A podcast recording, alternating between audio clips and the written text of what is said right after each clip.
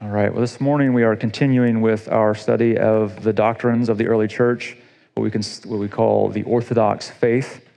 Um, we have, in the last few weeks, taken apart and looked at the first line of the Creed, uh, t- which talks about God, Father God Almighty, uh, creator of heaven and the earth. And this Sunday, we are moving into the next section, which begins to talk about Jesus. And there's much to be said. Um, and there are actually a number of lines that refer to Jesus and, and what happened. And of course, that's the, the core of our faith. So we would spend time in a creed uh, talking about that. And so we're going to spend a number of weeks talking about Jesus and his life and, and what, he did, what, what he did and accomplished. Um, but this morning, the, the, the, next line of our creed, yeah, there it is, reads this. It says, uh, I believe in Jesus Christ, his only Son, his, of course, being God the Father, our Lord. And so we're going to focus primarily on this, the latter half of that. Um, and our scripture this morning is John. It is 118. It's brief. Um, it says, No one has seen God at any time, the only begotten God who is in the bosom of the Father. He has explained him. And so this is John explaining that there's no one who's actually seen God. The only person who's ever seen God is, in fact, Jesus, who John refers to here as God himself. Okay? And so what we're talking about today which is attested to in this line of the creed, is ultimately that Jesus is God. And so that's the, that's the point of what we're talking about today. And we're going to talk a little bit about how is that possible? Okay, how do we understand that reality? Uh, how has the church understood that reality? What has been put forth as ideas? And in many ways, and many times, the church has come back and said, no, that's not it. That's, that's heretical. We're not, we're not going there. And so we're going to look at a number of those ideas because, as Mike noted, I think last week when we were looking through some of the philosophies of the day and religions of the day, those, as well as these other ideas that we're going to talk about today, they've not gone anywhere. So you'll hear people espouse a number of these ideas, which the church historically has said, no, that's not it. That's, in a number of cases, official church heresy. And so we need to be careful that we don't find ourselves falling in those traps um, because it does impact the way we think about Jesus, the way we think about God, and, and how that relationship works. Um, so, real quick, as far as this line is concerned, let's let's recap the first half of it. It says, "I believe." We've talked about that our first week. The idea that our faith is belief. Um, it is not necessarily rational, scientific, uh, provable statements, um, but it is rather something that we choose to believe, and then when we do that, we end up finding an experience that justifies that belief. Um, and so, it's more than just a, a blind faith, certainly, um, but it's somewhere in the middle between kind of blind faith and hard, fast truth that we can feel and touch and put our hands on. Um, it is a, a belief uh, we, we described as stepping into the light, in which once you believe, you experience God's presence, you experience the reality of God, the reality of Jesus, the reality of Spirit, and you know. And so we can be assured, we can know, but not in the way that a modern scientific brain, rational brain, uh, in our world sometimes wants to know. So that's, that's our belief. And then Jesus, we've talked about this at length. We're not going to spend a lot of time as a result today talking about this, but Jesus Christ, we've talked about the fact that Christ is not his name, right? That's a title. Uh, so because we talked about it, I'm going to ask you, what does Christ mean? King, right? So Christ is, Christos is the Greek translation of Messiah. And Messiah was the promised one, the one who's to come, the one who would fulfill the covenant, the one who would lead Israel out of captivity, out of uh, their continued exile, and was ultimately to be a king, right? And uh, at the end of this line, we get into the statement that says he's our Lord. What does Lord mean? Overseer? No, not, not, past, not really pastor, right? Master. Okay, that's, yeah, that's better. Master, overseer, master. So there's a, there's a sort of everyday usage of the term Lord, okay, which is think about you know, you know feudal England or, or Europe in which you have lords and ladies, right? And so we, that term gets used that way, and that's what we're getting at here. However, in the biblical text, uh, Lord is the translation of, um, where do we go? Here. The Greek word in the middle there is kurios, which is Lord, but that stands in the Greek for Yahweh. So if you go back into what is called the Septuagint, which is the Greek translation of the Hebrew Bible, every time you see the word Yahweh in the, in the Hebrew, or in our Bible, if you're if you spend time in the Old Testament, you're familiar with seeing Lord capitalized, right? That is Yahweh. Okay, that is the way Yahweh gets rendered in the Greek, kurios, as Lord in English. And so when we say Jesus Christ our Lord, to call Jesus Lord in the biblical context is at a sort of a, a, a, surface level to say he's our master, he's our boss, but at a much more deeper uh, theological and biblical sense is to make the claim that he is God. To say Jesus is Lord is to say he is God, right? Because that is, that is the, the way in which that term has been used throughout the history of the, uh, the, the God, of God's people, of biblical text. And so to say Jesus is Lord is to say Jesus is Yahweh. And so it is a claim that he is our God, right? So then, then in the middle, it's Jesus is his only son, right? And this, interestingly, we'll fast forward. This is a quote from Stephen Colbert. Are you familiar with Stephen Colbert? He's a, was a comedian. He got started on, the, on Comedy Central, but he now has a late night show. The thing about Stephen is he, he's Catholic, but he's a devout Catholic, and he's very Christian. And he had this to say uh, If the son of a duck is a duck, then the son of God is God, right? Which is kind of a straight and easy, but it's true, right? If the son of a duck is a duck, well, the Son of God's got to be God, right? But that's the claim that this, this line of the creed is making, is that we are talking about a Jesus who is a man who was flesh and blood, who walked this earth, but is the Son of God and therefore God himself, because that's how fatherhood and sonship works, right? Um, and that's perhaps a little comical, but it does make the point. So, what does it mean, though, for Jesus to be God? How does that work? And that's what we're going to dig into today a little bit. How is it possible that this man named Jesus is both at the same time man and God? Is, is it possible? Can you be both at the same time? And there have been people throughout the time who said, well, you can't be fully both at the same time. And so there's got to be some mixing or meshing or melding or, or unifying. Um, and it has, I'll just kind of tip the hat, it has been the stance of the church at every point to say, no, that's not true. He is both fully divine and fully human. And what they have said is that everything that's true about God is true of Jesus, and everything that is true of man, except for sin, is true of Jesus. And so both of those realities in their fullness exist in this Jesus, this God man. Okay? So we get into what is the Orthodox claim, and that is that Jesus is both fully human and fully divine, right? He, he, both of those things coexist in the person of Jesus. And theologically, they use this term called a hypostatic union. It's a term they made up. And if you ever hear that, what it means is God and man at the same time together. And so there's this union that comes together um, between the divine presence of the second member of the Trinity, the eternal Word, and the humanity of Jesus as a person. Those things exist together, unified but distinct. All right, and we're going to get into some of that here in a minute. The best way to talk about that, as we did the other day, is actually to go through some of the history and see how it was developed.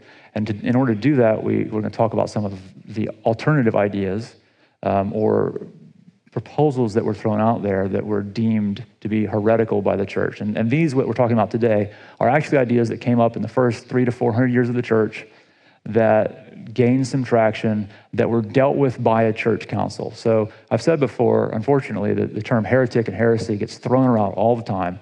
Um, anytime that you know one segment of the church hears something from another that they don't like, or they don't agree with, they label that person a heretic. But heresy, rightly understood, is a theology or an idea that the entire church has gotten together and said, no, that's not it. That's outside the bounds of Christian understanding and biblical truth. And I, I, don't exactly know how that would work today, how you get the entire universal church together, although it happens every once in a while. There's the Worldwide Council of Churches that gets together and makes some decisions. Um, usually that has to do with the way in which churches are going to operate together and work together and try to come back together. Um, but in the early years, it was a matter of, we've said before, gathering all the bishops, all the heads of the churches, coming together in what they call councils, and then debating these ideas. And the first one we're going to talk about, we talked about a couple weeks ago, is Arianism. And this was the idea Arius came forward and said, well, Jesus is not actually God, he is the first and highest created being. Right? We spent quite a bit of time talking about this, so we're not going to spend a whole lot of time today rehashing this. But he, in essence, said that Jesus is a created thing. He's not eternally divine and not a member of the Godhead. Okay? And we talked about how that did not go over well. If you remember, his ideas were presented. The notes were literally ripped out of his hands, ripped up, thrown on the floor, trampled, and they said, "You're out of here. That's that's heresy." Like they flatly, did, I mean, violently. I mean, not they didn't beat him or anything, but they had a violent and visceral response to what he said, and it was declared to be heretical right out of the gate. And that happened at the Council of Nicaea.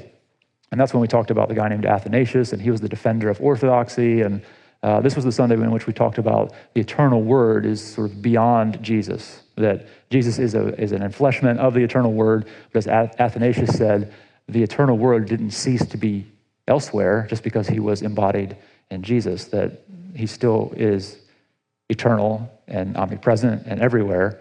Um, and kind of in some ways, I'm sure for some of us, that's a little bit of a mind warp to start to think about that because we've thought about Jesus as the embodiment. That's what the second member of the Trinity is. And Athanasius was stepping back and saying, no, no, no, he's still the God, right? He's still very much divine. And that was his point.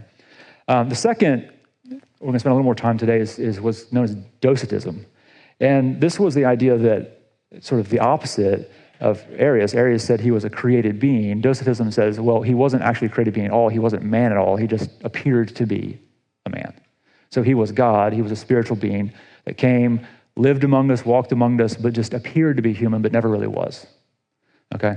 Um, and so this is, of course, was rejected by the church. And this is just a, this is a matter of biblical record. This doesn't really take a lot to refute. Um, and I'm just going to read a couple for you, just so we're all on the same page. In John 1:14, uh, we've looked at this passage a number of times over the last year. It says, And the Word became flesh and lived among us. Pretty straightforward.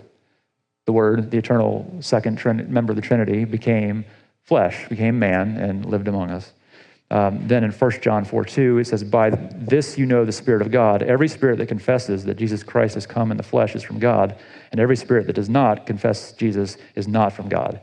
And so the attestation and the agreement, the statement that Jesus was a real man actually becomes a test by which you can test whether or not someone or a spirit is actually godly and standing in the right place and speaking from the right place, right? Um, and then in Second John, it says, Many deceivers have gone out into the world, those who do not confess that Jesus Christ has come in the flesh. Any such person is the deceiver and the antichrist. There, there's a little even, I mean, it doesn't even take a council of the church. Here's John saying that not only are you a heretic, but if, if you deny that Jesus was a man, that he came and lived in the flesh, you are the Antichrist. So not only are you wrong, do you have right belief you are the Antichrist? Like that's, that's, a, that's a strong charge. Um, and then the writer of Hebrews says, Since therefore our children share flesh and blood, he himself likewise shared the same things, so that through death he might destroy the one who has the power of death. And that comes in a, obviously a conversation or discussion in which uh, the writer of Hebrews is talking about why Jesus was human, why he had to be human. Um, but again, affirming the fact that he was, in fact, man. He was flesh. He was here among us. He was actual, he was not some spiritual apparition that just appears to be human. He was, in fact, human. And so, with some quick uh, biblical work, and there are plenty of other places in which the, the New Testament attests to the fact that Jesus was a man. So Docetism out, is out the door. Like that's not, so these are sort of the two extremes, right? On, on the one end, Jesus is just man, he's not God. Church says, no, that's not it. On the other end of the spectrum, Jesus is God, he's a spiritual being, he's not man. And the church says, no, that's not it at all. So those are sort of the two easy ones to really, right out of the gate, chuck out the window and say, that has no place in the church whatsoever. So if anyone ever tries to tell you one of those things, you can just kind of shut your ears and walk away and say, thanks, I'll talk to you later, right? There's, there's really no point in even entertaining those. These next ones get a little more dicey because uh, they make a little bit more sense and they sound like they could be right.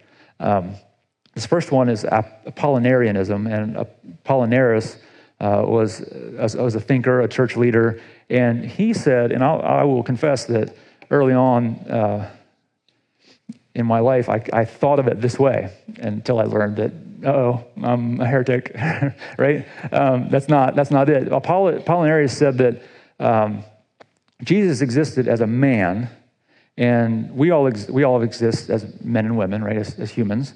And we have a soul. And, and what happened in Jesus was the Logos came and the soul was kind of removed, and instead the Logos was put in there. Okay? So he's a flesh and blood man, but he's animated. He, the soul of Jesus was the divine word, right?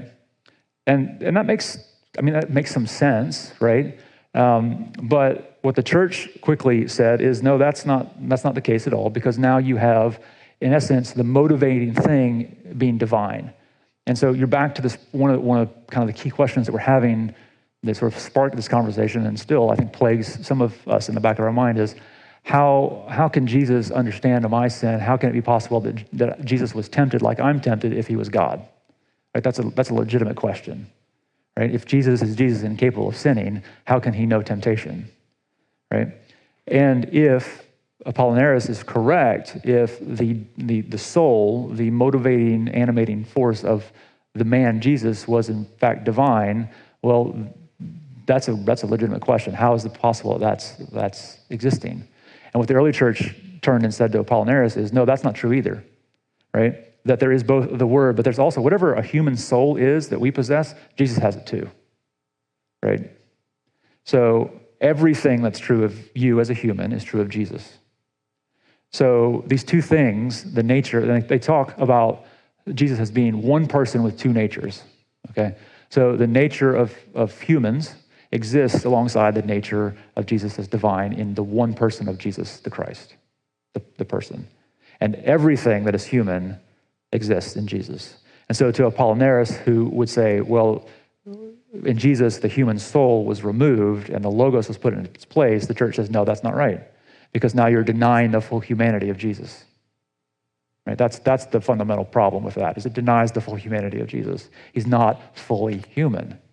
He's human in form, he's human in appearance, he's in a body, but he's still at the core divine and not human. All right? And what they're saying, he's, he's both divine and human. So Apollinaris, Apollinarianism was in uh, about 380 at the Council of Constantinople, it was declared a heresy. Okay? So my former self, I have to look at, you know, 15, 20 years ago and say, Sam, you, you were a heretic, right? You just didn't know any better, right? In reality, a lot of us, and there are a lot of people that will spouse one of these ideas because they've heard it, it sounds, it sounds good, it makes sense, and you're just not aware that that's, that's really wrong, right? Um, and the problem, of course, again, with that is that it denies the full humanity of Jesus. The next one to come along was this guy named Nestorius, and he founds what's called Nestorianism. Um, and this is sort of the other way. And, and what Nestorius, Nestorius is worried about is that when the divine presence comes into contact with a human presence, so divine nature comes into contact with human nature, how in the world can a human nature stand in the presence of the divine nature? And so if the divine nature was unified with the human nature, it would necessarily be completely enveloped and dwarfed and overpowered. And so if they were actually united, in some way, then, um, then the humanity would basically become overpowered and have, have no say in the person of Jesus. And so Nestorius proposed that there were two natures that were alongside each other but not connected. So they sort of fought each other. They were juxtaposed against each other, right? Um, and so they would say things like the, the human nature of Jesus cries when Lazarus dies. Right? We, we see Jesus cry, and that's the human part. But then the, the, the divine part comes in and raises him and responds. And so they're like literally like these, it's a schizophrenic Jesus. They're two different people. It's essence, in essence active there. At one moment he's human, and at the next moment the, switch flips and he becomes divine, and he has all the you know, divine attributes.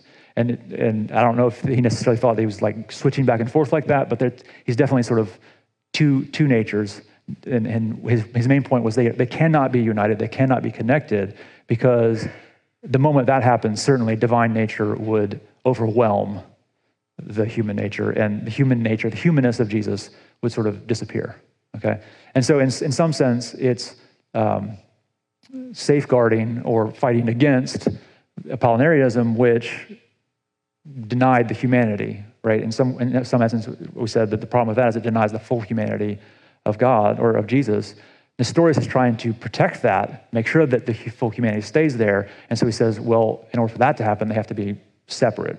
They're sort of both in there somewhere, but they're, they're not connected in any way because humanity can't stand in the face of the divine. Okay? And the church says, nope, that's not it at all, right? We, we don't have a schizophrenic Jesus. What we have in Jesus are two natures that are connected and unified and made into one. Okay? And so Nestorius, while you're, you know, you may, you may be trying to do something good here, and you may be onto something in, in, as far as trying to maintain, and you understand that there's both divine and humanity. It's not that they exist separate from each other; they definitely exist together. Okay. And then we get a group of people known as the monophysites. Say that ten times fast, right? Um, actually, last night was like saying this in my room, trying to make sure that I could say it right. right, a monophysite. Uh, monophysitism is the theology or the idea that comes out of this group, and this was kind of the opposite. This this said, kind of took Nestorianism and said, "You're right. When the divine presence comes in contact with the human presence, it does overwhelm it." And so, what they said is that uh, the divine nature comes in and it is absorbed by the human nature and does in fact overwhelm it. And so there's some sort of synergistic third nature that comes out of it that is a melding together of a divine nature and a human nature. And so Jesus is something altogether different, right? And you can imagine the church looks at them and says, no, that's not it either, right? That ain't it, right? What we're, what we're doing and we're, we, the church very much wants to protect and to be honest with you, I don't know that anyone has ever come up and said, here's exactly how it works. Every time we try to say, here's how it works, we end up in some sort of heretical position, right? Unfortunately. Uh, so there's not some like great answer. But what happens is people try to provide those answers, and ultimately the church is like, mm, that's not it either. Right? That's, that, that's because you, may, you logically, as you try to work these out, you are forced into some position that denies either the humanity, the divinity, or the union of the two together. All right, and in this case, they're unified, and they're unified so much that the worry of Nestorianism, they say, actually happens, and that the humanity is overwhelmed and in some ways enveloped and sort of disappears. They said it's, it's, it's as, if, as if you took a drop of vinegar and dropped it in the sea. It just kind of evaporates, and that's the, the human nature just kind of disappearing into the, the, the vastness of the divinity of Jesus, right? And so at the end of all of those, and that was at the Council of Chalcedon. So that too was a council, a, a gathering of the bishops that discussed this idea, and they said, no, this is not right.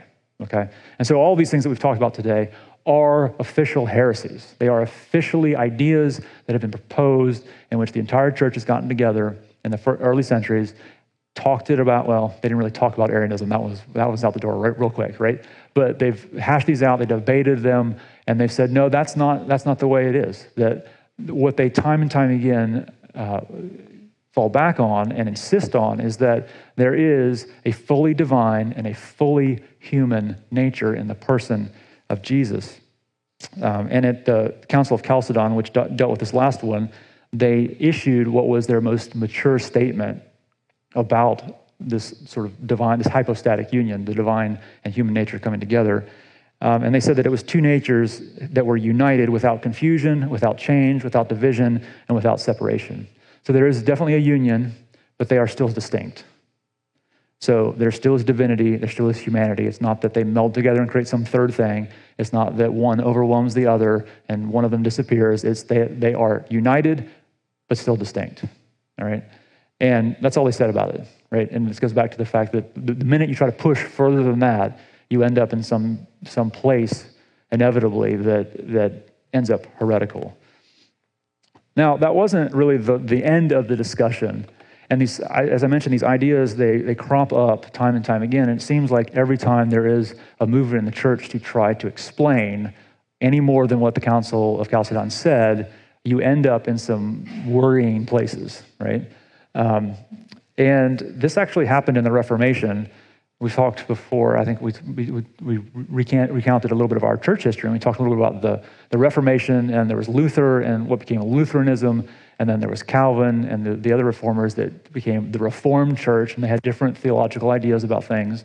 Um, but they were kind of the two main groups that came out of the Protestant Reformation. So you had the Catholic Church over here, you had Lutherans and Re- Reformed, Re- Reformed churches that uh, kind of made up the Protestant Reformation. And then we talked about over here, there was the Anglican church that was a, a kind of a different beast. Um, but Lutherans focus very heavily on the divinity of Jesus, right? And when they talk about these things, they talk about the fact that it was, it was God that was crucified on the cross, right? And it's, it, I don't, I don't want to say the word they push into heresy. I'm not, you know, I'm not throwing the whole Lutheran church under the bus today. Um, but they do focus, they do have a heavy bent. And so you have to, they have to be careful, and we have to be careful as we, we listen to those types of theologies because they end up being mono, whatever. Monophysitism, right? It, it, leans that way, right? Uh, and, and, we're not going to say that it, it, goes there because they definitely do, do call back to the humanity of Jesus, but they have developed the, that, that branch of the church very early on and since has developed this heavy focus on the so overemphasis on the divinity of Jesus and downplayed the humanity of Jesus, right? And that's that can be dangerous, right? It, just something to be aware of. On the other, on the other side, the Reformed churches have very much gone the other direction and become, in some ways, Nestorian, all right? Because they will say, and Luther and, and or Calvin said, you know, that this divinity was not entirely transmitted to Jesus, right? That in some ways it's, it's uh, in name only, or it's a figure of speech, they would say, um, and they have said. Um, and they claim that Jesus' humanity, it cannot and does not uh, bear the divine attributes, right? So they, they make, and they actually spelled this out, that, that Jesus, it can't be fully and completely divine because how can Jesus, a man, be omnipresent? How can Jesus, a man, be omnipotent, right? How can he be omniscient, right? And so what they're saying is he, as Jesus, the man, in flesh, divine, the, some, some of the divine nature is somehow kept back from the man of Jesus. Well, that's, that's, that's Nestorianism, right? That's, that's kind of flatly, when, when you hear them say it, it's like that's, that's not right, right? And Athanasius, who fought against Arianism, would like to have a word with them because this is where that's helpful, where he, his claim that the eternal word did not cease to exist everywhere else. It was that Jesus is a particular manifestation of that eternal word. So the eternal word continues to be omniscient, omnipresent, omnipotent, all powerful, all knowing, and everywhere, right? Um, I mean, Athanasius said that plainly. He said the eternal word does not cease to be everywhere else just because he's embodied in Jesus, right? And so the second member of the Trinity continues to have all of the divine attributes. Jesus is a particular localized manifestation, enfleshment of that divine presence, right? And so we have to look at the, our Protestant Reformation, like we are the inheritors of that tradition and recognize that we've gone on some weird roads here and there. And if, if we're honest, and we need to be honest and critical about the things that we've been told and taught, we need to look at some of these things that have been, been said to us and say, ooh, that looks a little bit like that heresy or that one. And, and we got to step back and say, we're not going there. We have, to, we have to hold on to Jesus as both human and divine, and fully so, both of those things, right? And how does that work? I don't know, right? That's the beauty and the mystery of God, right? Uh, we'll go back to what we said a, a, week ago. Why would you think that our human reason can comprehend the mysteries of God fully and completely, right? We can, we can get at things, we can get at ideas. This history is the history of people trying to grapple with and grasp what's going on. And it's a good project, right? I'm glad that this, these conversations have happened because we've thought through things, we've proposed ideas, we've come back and said, no, that's not it, right? It may be that some of those people insisted upon it and continued in their wrong ideas, and that's unfortunate. But what we now have, 2,000 years later, is the history of all of these conversations and debates, and we can look and say, okay, well, it's not that, and here's why it's not that. And so these things have been thought through. And unfortunately, to some extent, there's no, no great answer, right? We can't put our finger on it and say, this is exactly how it works. Um, there have been more recent attempts, and I uh, under advisement. I'm not going to out this one particular man. Um, if you want to know who this is, because he is popular, uh, I'll, I will that conversation afterwards. But he has recently uh, proposed what he himself claims neo-Apollinarianism, right? And he said that Christ has two natures, both human and divine, in which he agrees with the Council of Chalcedon and the, the, the Orthodox statement. But then he goes on and he says the soul of the human nature of Christ is the same as the second person of the Trinity, the Logos. Well, that's, that's definitely Apollinarianism. Right? So what he's saying is the soul of Jesus, which the church has said is a human soul that sits alongside the Logos. What he's saying is the soul is the Logos. That's, a, that's Apollinarianism, right? That is the human soul has been changed or removed, and in its place is the Logos. And he goes on to say that the, the divine nature completes the human nature, right? Giving it knowledge, freedom of the will, and other properties that the human nature now possesses, but the old model of humanity did not. Right? And that, in some ways, is monophysitism, right? That the, that the divine nature invades Jesus and sort of overwhelms it and makes it something new, right? That's, well, so, dude, you just taken two heresies and put them together and said that's what, like, that doesn't work either, right? Um, and this is a, a, a, guy today who's popular and, and he's, he's very brilliant. He's a brilliant guy, right? Um, interestingly, he got called on this a few years ago. And his response was, Well, it's a possibility. I don't necessarily believe that. And, and, to which you say, It's not a possibility, right? What you're, what you're saying is, is heretical on two counts, right? You're, it's not, that's not the way it works, right? Um, but again, he's a very rational, uh, he, his, his whole project is a, a, a rational, reasonable apologetic in which he's making logical arguments for God, and that's what he's dedicated his life to. And so he's the type of person that he thinks the way that he's going to push in and push as far as he can and think heavily about all these ideas. And we think too far, and we go, we we we rely too heavily on our own powers of cognition and reason, and we end up in places like this that we just shouldn't be going. Um, and we just, at the end of the day, just have to step back and say, you know what, we don't know everything, right? And we just have to admit that. Like, we know a lot, we don't know everything. We're not God, right? And there's nothing to be ashamed about that. There's, there's no, we all, as Christians, not, we, we should accept and revel in the fact that we can say, God is bigger than us, right? There should be no shame in saying, I don't know. I'm not God, right? Here's a mystery, but I believe it, right? That's, that's core to our faith. It's why our creeds start, I believe, right? We've talked about this before. It's, we can't prove everything, but we live in a world in which everything has to be given concrete and rational proof. And so to say, I don't know, I don't think there's a good answer for it in this life, is in some ways a cop out, right? But it's not. It, it is the life of faith.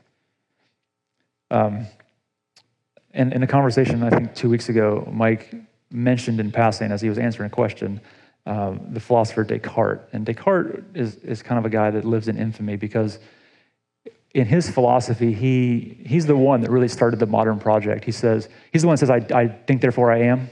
That's his conclusion. You've, I'm sure you've heard that. Uh, but he started this project that said, I, I need to doubt all of my, if, if I have any doubt about whether or not a sense is telling me the truth, I have to discount it as proof, right? And so he says, well, I've seen things, or I thought I've seen things that don't, aren't really there. I've heard sounds that aren't aren't really there before. So my eyesight and my hearing have deceived me. I can't count those as uh, ironclad proof for anything. So anything I see, I have to question. Anything I hear, I question. Same thing with the smells. In fact, he goes so far as to say, I've had dreams that have seemed so real that I thought were real until I woke up. He says, so I can't, at the end, he says, I have to doubt my entire experience. Right? Um, and and ultimately, he ends up saying, Well, the only thing that I know for certain is that I can think. Right? And he says, Well, that's where he says, I think, therefore I exist. Because I think, I know I exist. Right? And then he built his system out of that. But in, during that process, he, he asks questions about um, the, the mind and the body, or the soul and the body. And he, he proposes or is trying to deal with this thing called mind body dualism. And he's the, really the first one to really call that out of the open and make it a problem. But the, the problem is that never has been answered. And again, this is one of the ways that the, the, the philosophical, rational project has fallen apart. Is if, if I asked you where your soul is, what would you tell me? In where? We've opened people up. We've not found it, right? So the, the, the point I'm making here is we can't even describe ourselves, right? What we're, what we're here today talking about is this, this God man that has a human nature alongside a divine nature. And some of us will struggle with it, and there will be people who say, I can't accept that. When in reality, we don't even, we can't even describe our, ourselves. Like just deal with a human, forget divine for a minute. Can you describe to me and tell me how your mind and your soul exist in your body? You can't. Science can't, right? So this is just a reality that we live with with ourselves. So I, I just, what was that? Yep.